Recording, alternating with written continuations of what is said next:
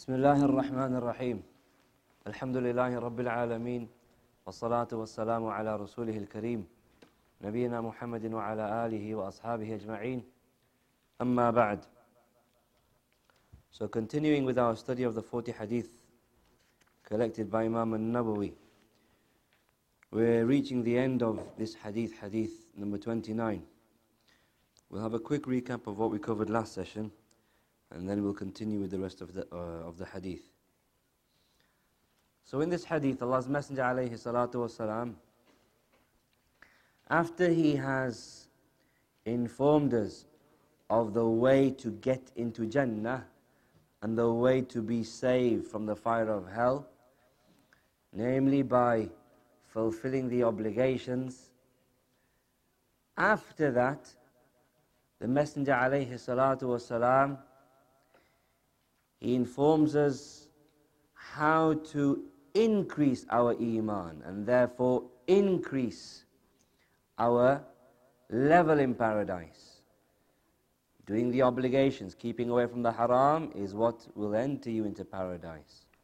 But as we know, paradise is of levels.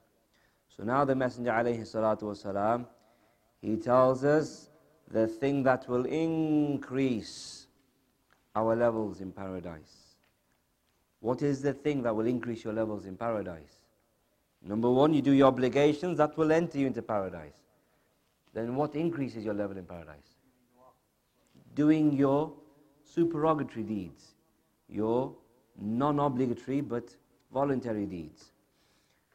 And the Prophet ﷺ, he mentioned some examples. How many did he mention? Three examples.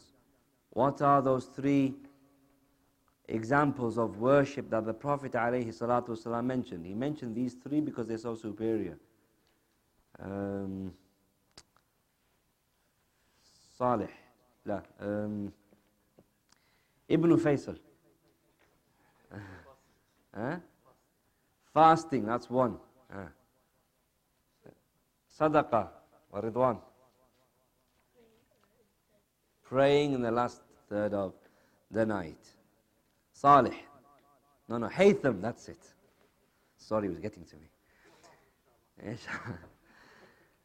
okay, so now the Prophet ﷺ, not only did he mention, make a mention of these three examples of voluntary deeds, giving charity, praying in the last third of the night, uh, uh, uh, and fasting, meaning voluntary fasting. What else did he mention as well? He, not, he not only mentioned these three virtuous deeds, but he also mentioned something else. Ammar. Ah, sorry. Bilal. Very good. Things that will push you to do those good deeds. So what did the Prophet ﷺ mention concerning the thing that will push you to fast? What did the Prophet ﷺ mention concerning the the thing that will push you to voluntarily fast. Ammar. Shield. The fasting is a shield. What does he mean by fasting is a shield? It's a shield for you in which sense? Haytham. Protection. So, number one, it's a shield for you in, in the dunya, in that it's a uh, protection for you from committing haram. And likewise, Ammar, Fantastic. So likewise, it's a shield for you in the afterlife, in that, in that it shields you from the fire of hell. So that is the thing that motivates us to fast. That's a thing that the Prophet ﷺ mentioned concerning fasting that will motivate us to fast. What's the thing that he mentioned that will motivate us to give in charity? Anybody from besides the regulars, besides Ammar, Ridwan, Haytham? What did the Prophet ﷺ mention in this hadith that will encourage us to give in charity? It's found in the actual wording of the hadith. Fantastic. Jazakallah khair, ya Yunus. Fasting is uh, giving in charity is something that extinguishes your sins, just like fire or water extinguishes fire. Just like water, if you get water, pour it on top of fire, it will extinguish the fire. In a similar manner, Fasting extinguishes your deeds. That is something that motivates you now to voluntarily fast. What did the Prophet ﷺ mention concerning praying in the last third of the night? What did he mention that will motivate you in praying in the last third of the night? The reward of it. Yani he mentioned an ayah. He mentioned an ayah from the book of Allah within which Allah Jalla wa ala mentions those people who forsake their beds at night in order to stand in prayer. And then Allah, then Allah Jalla wa ala makes a mention of paradise and the reward of paradise. And that the reward of paradise is such that no man has ever seen, no heart has ever, ever imagined. So that that motivates you to get up when it is hard to get up, difficult to get up. It makes you get up at night time stand in prayer at night when the rest of the neighborhood is asleep because of your desire to attain that reward mentioned in that ayah. Tamam.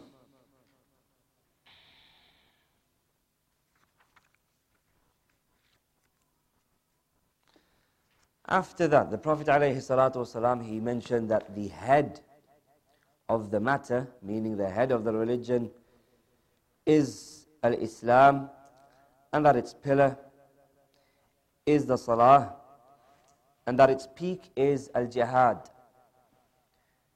What is so significant about Islam being the head of the religion? What is Islam? What is the definition of Islam? Bilal. Peace is something that a person attains by way of becoming Muslim, by way of entering into Islam, inner peace. Very close. We want a more definitive definition. Submission. Submission to Allah subhanahu wa ta'ala by doing what? You submit to your Lord. You surrender to your Lord. You give yourself up to your Lord by doing what? Na'im. Singling Allah out in worship. That you do not direct anything of worship to anyone or anything besides Allah subhanahu wa ta'ala. That is Islam. At-Tawheed, that is the foundation of Islam. Why did the Prophet ﷺ describe Al-Islam, meaning submitting and surrendering, surrendering to Allah by worshipping Him alone? Why did, he why did he describe that as the head of the religion? Uh, Ridwan. If you take away the head of anything, then there'll just be there'll be a well, decapitated body, essentially. Yani there's nothing, there's no life to it. There's no life to it. It's not alive. It's a dead body. So in a similar fashion, the one who has no Islam, meaning has no Tawheed, his religion is devoid of a Tawheed, then there is no fruit, there is no benefit to his actions. If it is the case that a person worships someone besides Allah subhanahu wa ta'ala, then that claim of testifying that none has a right to be worshipped except Allah and that Muhammad is his slave and his messenger, that claim is going to be null and void. It's going to be of no benefit to him. This does not mean, however, that if you see somebody prostrating to a grave, that straight away you say you are a disbeliever. You can't do that. If you see somebody committing an act of disbelief, if you see somebody committing an act of kufr, it does not now mean that you can now declare them to be a disbeliever. There are barriers. There are barriers that need to be removed before someone can be declared as being a disbeliever. A lack, uh, ignorance, um, incorrect misinterpretation, yani ignorance. Uh, a person not having sanity, in being insane, a person doing something out of consciousness. He was subconscious when he, he was not conscious when he was doing it, and so on and so forth. There are mawani' of takfir. Therefore, it's not for a person that he sees somebody committing an act of kufr that he ends up declaring that person to be a, a kafir. However, in general, a person that does not have a tawheed, he does not submit to Allah by worshipping Him alone, that is Islam, that is the definition of Islam, then there is no religion to him. Just like a body that is not present on their head, then there is no life to that body. Likewise, the Prophet ﷺ described that the salah is the pillar of the religion. That therefore means that if the, the pillar, that support isn't there, then the religion collapses. Just like if you have a, a tent. Tent needs an amud. It needs a pillar. A pillar that holds it up. If that pillar is removed, the tent collapses. Similar to that is your religion. If your religion is devoid of salah, of the mandatory five daily prayers, then your religion collapses. And then we mentioned that there are scholars, the majority of whom that say that the one who does not pray, he's a disbeliever. And then there is likewise the opinion of Imam Abu Hanifa and others, Sheikh al-Albani, from the modern day scholars, that say that that person is a fasiq, he's a sinner, an evildoer, but he's not a disbeliever. Wallahu ta'ala a'lam. Then the Messenger alayhi salatu wasalam, he described that the peak of your deen, the peak of your religion is al-jihad, meaning your izzah, the izzah of the Muslimin, and the strength of the Muslimin, it lies in al-jihad.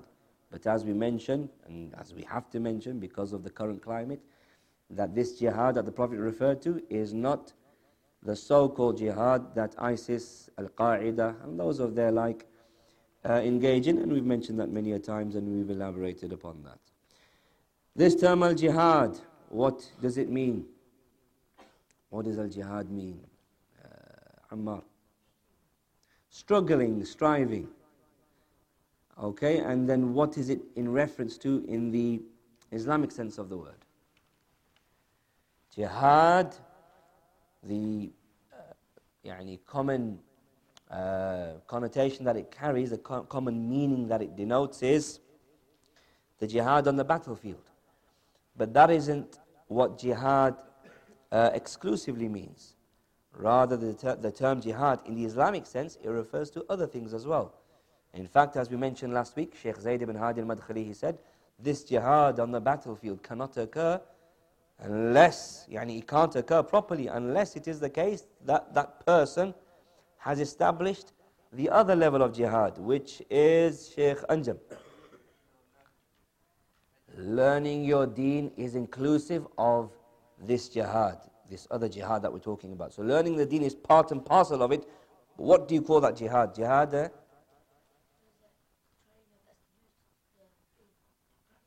To, to act upon your knowledge that you learn, okay, but that, all of that there's. Um, Yet, jihad an-nafs, jihad an-nafs. Striving against your soul, making jihad against your soul, and then all of these things that you've mentioned here are part and parcel of jihad an-nafs. Number one, attaining knowledge. Number two, acting upon that knowledge. Number three, inviting to that knowledge. And number four, sabr, being patient upon all of that. Being patient upon attaining knowledge. Being patient upon acting, acting upon knowledge and being patient upon inviting to that knowledge. That is jihad al nafs.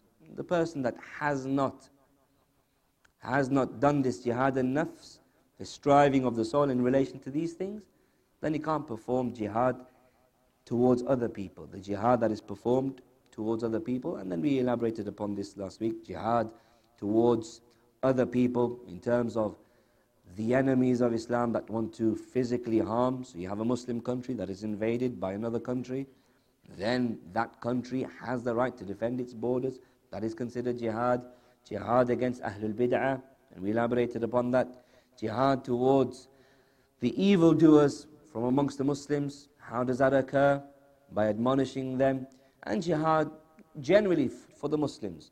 And that is by reminding them, like the uh, Friday sermons. Uh, jihad of the hypocrites, jihad of the hypocrites, those that profess uh, their hypocrisy, like the one who said, Tajdeed uh, ala usul al-deen, the one that, yani somebody from the 90s and the 2000s who came from the Arab lands and he said, we need to change the principles of the religion. So Sheikh Muqbil, he said about this person, this person is a munafiq. This person is a, this person is a hypocrite. So you refute his doubts and you refute his, his uh, false claims and you refute, you refute the, the misguidance that he comes with. So na'am, jihad against the munafiqeen, jihad against Ahl Bid'ah, and the other categories that we mentioned last week. After that, so that was the recap. After that, after that, the Prophet ﷺ, he said, ألا أخبرك ألا أخبرك بملاك ذلك كله Shall I not tell you about the thing that governs all of that? So the Mu'adh radiallahu ta'ala an, he said, Indeed, O Messenger of Allah. And so the Messenger of Allah, he grabbed onto his tongue. The Messenger of Allah, he held onto his own tongue. And he said, Kuffa alayka hada. Restrain this. So then, Mu'adh radiallahu ta'ala anhu, he said, Ya Nabi Allah, inna lamu'akhadun bima natakallamu bihi. He said, O Messenger of Allah, are we going to be taken to account for that which we say? So then the Messenger of Allah, he said, ثَكِلَتْكَ أُمُّكَ May your mother, يعني may she lose you, may she be bereaved over you. وهل يكب وهل يكب الناس في النار على وجوههم أو قال على مناخرهم إلا حصائد ألسنتهم He said, Will people be flung into the fire of hell upon their faces, flung and dragged in the fire of hell upon their faces, or upon their nostrils, except because of what their tongues harvested. So in this narration here, Shaykh Abdul Muhsin, he said, في هذا بيان خطر اللسان وأنه الذي يوقع في المهالك وأن ملاك وأن ملاك الخير في حفظه حتى لا يصدر منه إلا ما هو خير. This narration here the statement of the Prophet here, it indicates the danger of the tongue and that it is the thing that causes a person to fall into destruction. And that the thing that controls all of that and governs all of that is in a person protecting his tongue, safeguarding his tongue, controlling his tongue, such that nothing then emanates from his mouth except that which is good. And then Sheikh Abdul Muhsin, he mentioned several narrations in regards to this. From them is the hadith that we have covered before. Whoever believes in Allah on the last day, then let him speak a word of good or, or keep silent or be quiet. And then Shaykh Abdul Muhsin Abbad, he quotes some statements from Ibn Rajab al-Hanbali rahimahullah ta'ala, in which Ibn Rajab he said, هذا يدل على أن كف اللسان وضبطه وحبسه هو أصل الخير كله وأن من ملك لسانه فقد ملك أمره وأحكمه وضبطه This narration here, it indicates that in a person holding his tongue, in a person restraining his tongue, in a person controlling and restraining his tongue, That is the foundation of all good. A person controlling his tongue from that control, from that restraint so much good. Rather, all good will be produced.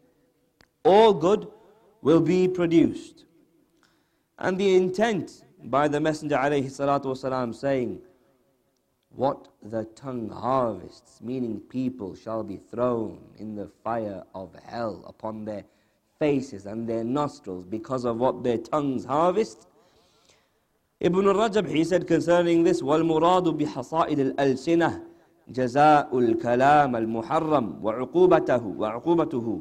فإن الإنسان يزرع بقوله وعمله الحسنات والسيئات. ثم يحسد يوم القيامة ما زرعه. فمن زرع خيرا من قول أو عمل حصد الكرامة. ومن زرع شرا من قول أو عمل حسد غدا الندامة So Ibn Rajab he said that the intent by this statement of the Prophet عليه الصلاة والسلام concerning what the tongues harvest is the recompense the reward and the recompense of speech. That speech that is haram, prohibited speech. The harvest of the tongue, the harvest of your speech, is the punishment that you'll receive as a result of having made that haram speech. You said something that was haram. You orally pro- professed something that Allah had prohibited. Harvesting that harvesting the what that tongue did is essentially the punishment that you'll face. The anger of Allah subhanahu wa ta'ala that you'll face as a result of that haram speech that your tongue uttered. Why? Because a human being, he ends up reaping from his statements and his actions, whether good or evil. He ends up reaping whatever he said. He ends up reaping from whatever he did, whether good or bad. And therefore, the person who did good and said good, then he shall reap the rewards of honor and nobility in the afterlife. And whoever planted the seed of evil by making an evil statement or doing an evil action in this life, then tomorrow he shall end up suffering nothing other than regret. So this statement here, it indicates that essentially most evil, most evil, its root is what the tongue has uttered. Its root is speech. Most evil and most punishment in the afterlife, most of the pain, most of the agony, most of the torment, most of that in the afterlife will be as a result of the tongue. Why? Because so many sins they are, they are associated with the tongue. They are brought about because of the tongue. Ashirk uh, billah, worshipping someone besides Allah, from the things that uh, from the things that bring uh, from the things of of how shirk is manifested is by a person calling upon other than Allah. How does a person call upon other than Allah? By way of his tongue. Likewise, al-qadh, accusing somebody of adultery, accusing somebody of fornication. Is it a minor sin or a major sin? It's a major sin. Is the punishment is the punishment of it light or heavy in the afterlife? Heavy in the afterlife. How is al-qadh how does it occur? Does it occur by you physically doing something? It occurs by your tongue. Likewise, speaking about Allah subhanahu wa ta'ala without sultan, without authority, speaking about Allah subhanahu wa ta'ala without knowledge, describing Allah subhanahu wa ta'ala in a manner that does not befit His majesty, minor sin or major sin. Major sin. Does speaking about Allah subhanahu wa ta'ala occur physically with your limbs, with your hands, or with your tongue? With your tongue. And therefore, this now indicates and it highlights how so many things from the major sins and so much of the punishment and the retribution that awaits the people in the afterlife is as a result and goes back to the tongue. Its foundation was the tongue. Its source was the tongue. Or the tongue was mu'inan alayha. The tongue was something that assisted, supported the person in committing that major sin which resulted him in, land, in landing in the fire of hell.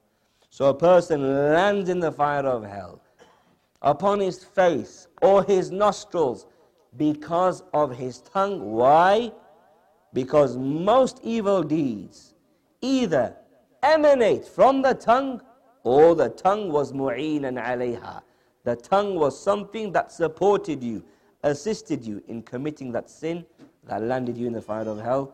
May Allah subhanahu wa ta'ala save us from the fire of hell.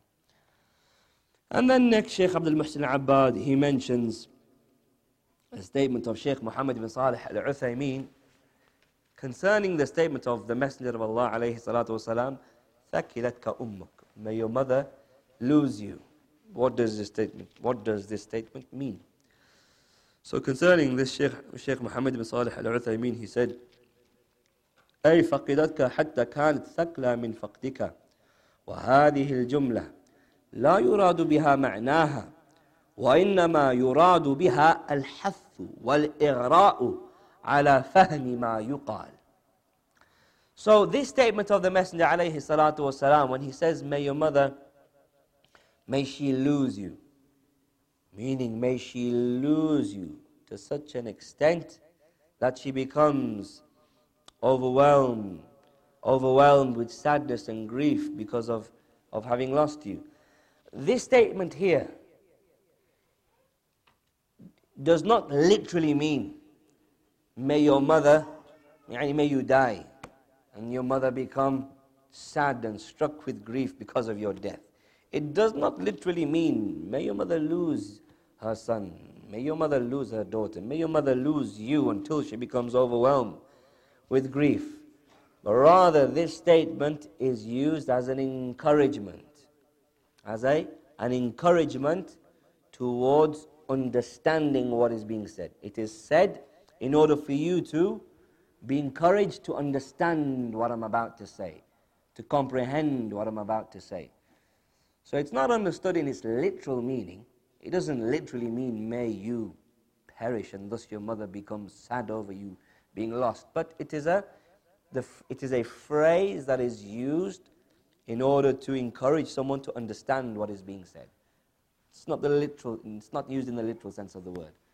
But يعني, as we have idioms, eh? once in a blue moon, I go to, I don't know, I go to, a person says, I go to London once in a blue moon. Does it, does it, does it literally mean that he goes there in a blue moon? Doesn't mean, it's an idiomatic phrase. So therefore, this statement of the Messenger alayhi salatu wasalam, it should not be understood that the Messenger alayhi salatu wasalam is actually saying, may your mother lose you and then, and then become overcome with grief over her loss of you. No, it is a phrase that was used, it is a phrase that is used in order to encourage the, the person to understand what is being said. The final part, part number seven, part number seven, is a summary of the benefits of the hadith. And Sheikh Abdul Muhsin Abbad, he mentioned 14 points. I hope nobody's going to ask me at the end to go over every single one of them. So, number one, I'll, I'll try and say them slowly for the brothers that are taking notes and the sisters that may be taking notes. Number one, the benefits that we derive from this noble prophetic narration. حرص الصحابة رضي الله عنهم على الخير ومعرفة ما يوصل إلى الجنة ويباع ما ما ما يوصل إلى الجنة ويباعد من النار this narration here indicates the keenness of the companions in wanting to know good and what will cause a person to reach paradise and become distanced from the fire.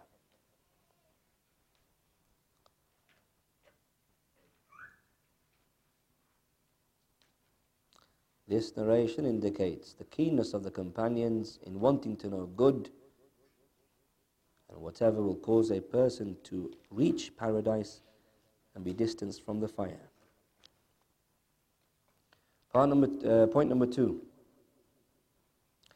أن الجنة والنار موجودتان وهما باقيتان لا تفنيان. This narration here is a proof that paradise and hellfire exist and that they shall remain for eternity and they shall never cease to exist.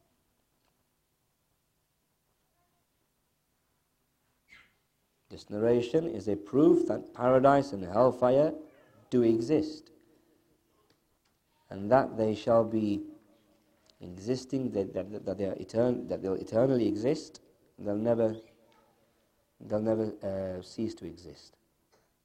Unlike what some of the aqlaniyun, some of the so-called intellectuals, they say, that Jahannam, hellfire, when it's mentioned in the Quran, it is just ma'nawi, it is just metaphorical. You find some people saying this. Some evil people that have sold their deen for a lowly price, sold their deen for the dunya, sold their deen so that they can please those who disbelieve in Allah. You'll find amongst them certain people saying, you have to be crazy to believe that hellfire is going to exist for eternity. Yes, Allah has said that hellfire, people will burn in the fire of hell for eternity. Because if that person, after Allah has given him plenty of time in this life to show whether he's submissive to Allah or not, when Allah has given a person plenty of time, plenty of respite in this life to show whether he's submissive to Allah or not, he continues to disbelieve. The person continues to disbelieve. He continues to be ungrateful. He continues to be arrogant towards Allah subhanahu wa ta'ala. And if Allah ala had eternally granted him, had given him life for eternity, then he would have disbelieved in Allah for eternity. And he would have been arrogant and haughty towards Allah for eternity. And he would have been mustakbir upon this earth, arrogant and haughty and proud upon this earth for eternity. And therefore Allah wa has granted him a befitting punishment, which is a punishment for eternity. But as for these people who at one time were extremists, this shows the nature of the Khawarij. The Khawarij as the messenger said, they enter into the, they shall enter and exit the deen just like the arrow enters and exits the hunting prey. The Khawarij, the extremists like ISIS, Al Qaeda, these type of people, the Prophet of Islam, Muhammad spoke about them 1,400 years ago, saying, They'll enter and exit the deen just like the arrow enters and exits the hunting prey. This is what you see with the Khawarij. You see a man being one of the even figureheads of the Khawarij, figureheads of Al Qaeda or ISIS, Al Muhajirun, Hizb Tahrir, as they were in the UK back in the 90s and the early 2000s. You'll find a person, for example, affiliated to the group such as Hizb Tahrir or perhaps a figurehead for the group, Hizb tahrir He wants to, he says that he wants to establish a khilafah, a khilafah in an Islamic state in Pakistan. So he flies over to Pakistan in order to establish what he considers an Islamic state. People that have no knowledge of aqidah, people who reject certain matters of aqidah and so on and so forth, you'll find them saying, yes, we want to establish an Islamic state, and then he gets imprisoned. After he gets imprisoned, then when, he, when he's released from prison, then after a while you see him changing. Up until he starts saying that what? Jahannam, it is metaphorical. When Allah speaks about Jahannam, it's metaphorical. It doesn't mean that Allah Jalla wa'ala will actually put people in the fire of hell. So before, he was on the one extreme of the Khawarij, declaring people to be disbelievers, saying that his own mother is a disbeliever. He was on one extreme, the extreme of the Khawarij, and then when whatever happened to him happened in life, he went to the other extreme, just as the Messenger ﷺ said, they shall enter and exit the religion, just as the arrow enters and exits the hunting prey. Now you find people like this saying that hellfire, it is just metaphorical drawing cartoons of the Messenger alayhi and Isa alayhi. There's nothing wrong with this. The ayat that speak about the capital and corporal punishments, we need to do away with them. This is as a result of having been an extremist. When you are an extremist, then this is what it led you to. To kufr, statements of kufr and actions of kufr. Point being, anyhow, this narration it shows that Jannah and Jahannam they are present and that they shall never perish.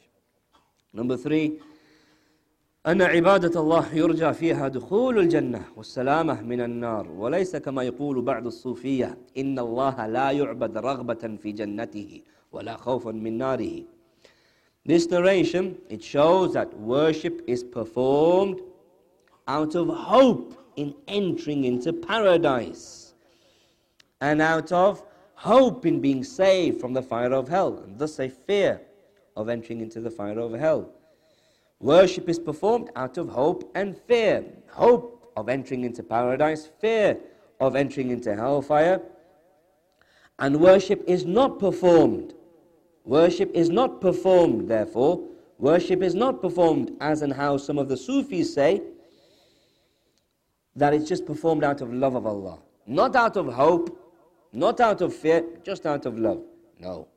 We can clearly see from this narration Worship is performed out of hope and out of fear. The companion asked the Prophet to tell him of actions by way of which he can enter into paradise, by way of which he can be distanced from the fire of hell. Clearly showing that actions are performed so that a person can, by way of those actions, enter into paradise. By way of those actions, be saved from the hellfire but not such that the paradise is an equivalent of those actions, as we've mentioned before. Number four, in this narration, bayan ahamiyat al-amal al-mas'ul anhu wa annahu azim. This, narration here, it highlights how important those actions that the Prophet ﷺ uh, indicated towards, how they are great and mighty. those actions that the Prophet ﷺ mentioned, this narration shows how they are so great and so azim, so mighty. Number five that the path of reaching uh, safety and salvation is difficult. The path to paradise does involve labor, does involve hard work. It's not something that a person can get just by sitting down.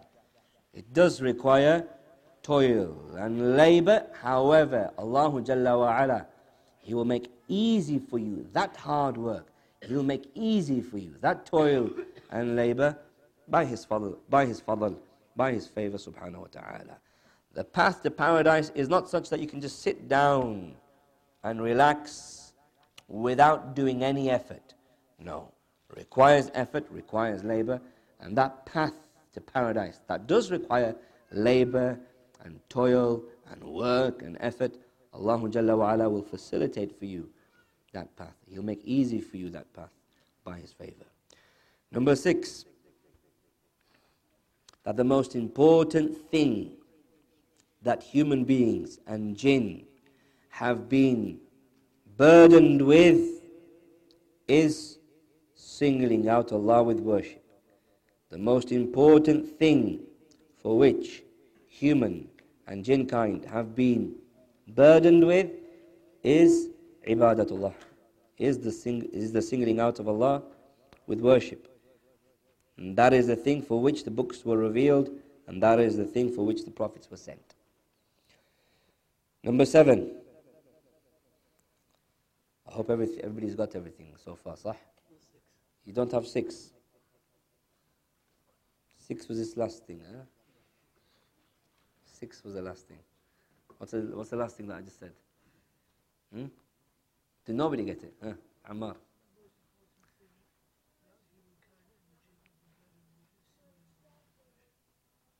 The most important thing that humankind and jinn kind have been burdened with is Tawheed. Yani.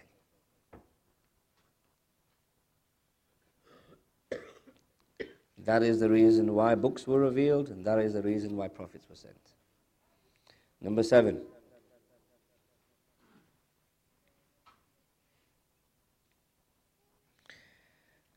Worship of Allah is not considered, is not considered valid unless it's based upon the two testimonies of faith.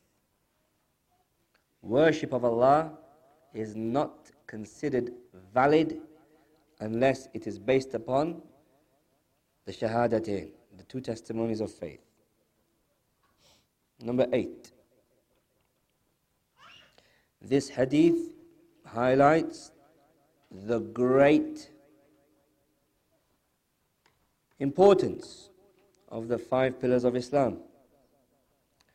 The Prophet mentioned the five pillars of Islam when he was asked about those things that will take a person to paradise and save him from hellfire. So therefore this hadith highlights the عظم شأن أركان الإسلام, the great significance of the five pillars of Islam. Number nine.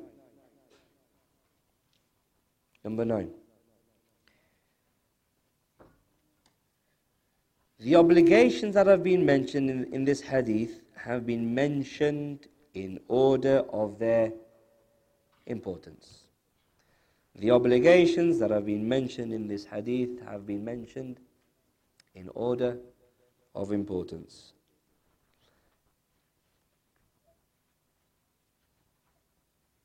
Number 10.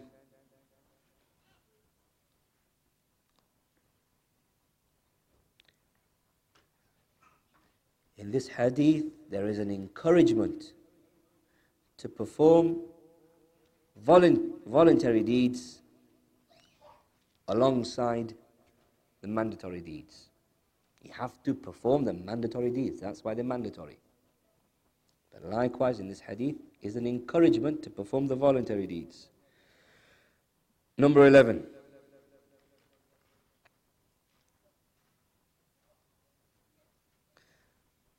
That the greatest of things via which a person can get close to Allah after he's performed the obligations are the greatest of things, are the greatest of acts, yani. The greatest of acts that a person can get close to Allah after he's performed the obligations is charity, fasting, and the night prayer. You perform the, volu- you perform the mandatory deeds. After that, what thing from the acts of worship exists that can get you close to Allah the most? It is fasting, it is charity, and it is standing in prayer at night. يعني قيام الليل, tahajjud, tarawih. Number 12, number 12 is that this hadith highlights the importance of the prayer and that it is a pillar of Islam. Number 12, this hadith highlights the importance of the prayer and that it is a pillar, yani a support of Islam. Number 13, in it, the hadith highlights the virtue of jihad and that it is the summit, the peak of Islam, meaning the honor of Islam. In it is the honor of the Muslimin and the quwwah of the Muslimin. And number 14, the last point in this hadith, the danger of the tongue has been highlighted. And that it is the thing that leads to destruction and causes a person to fall in the fire.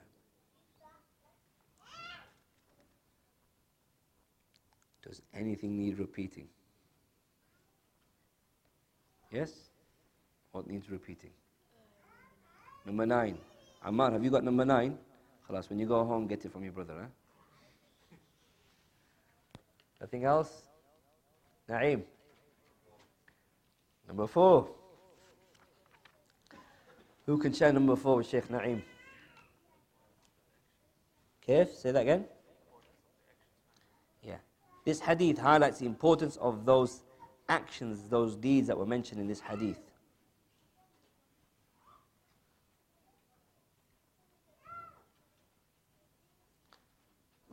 Anything else?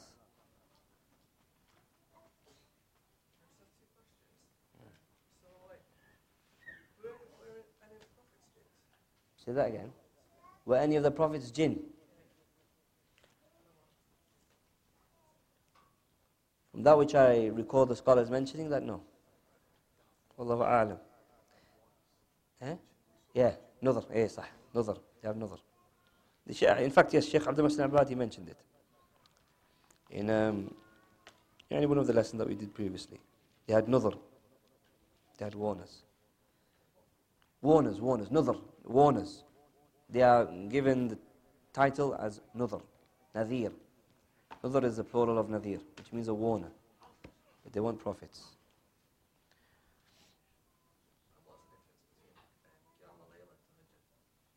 They are mutaradif, they are uh, synonymous in meaning. Qiyamul Layl, Tahajjud.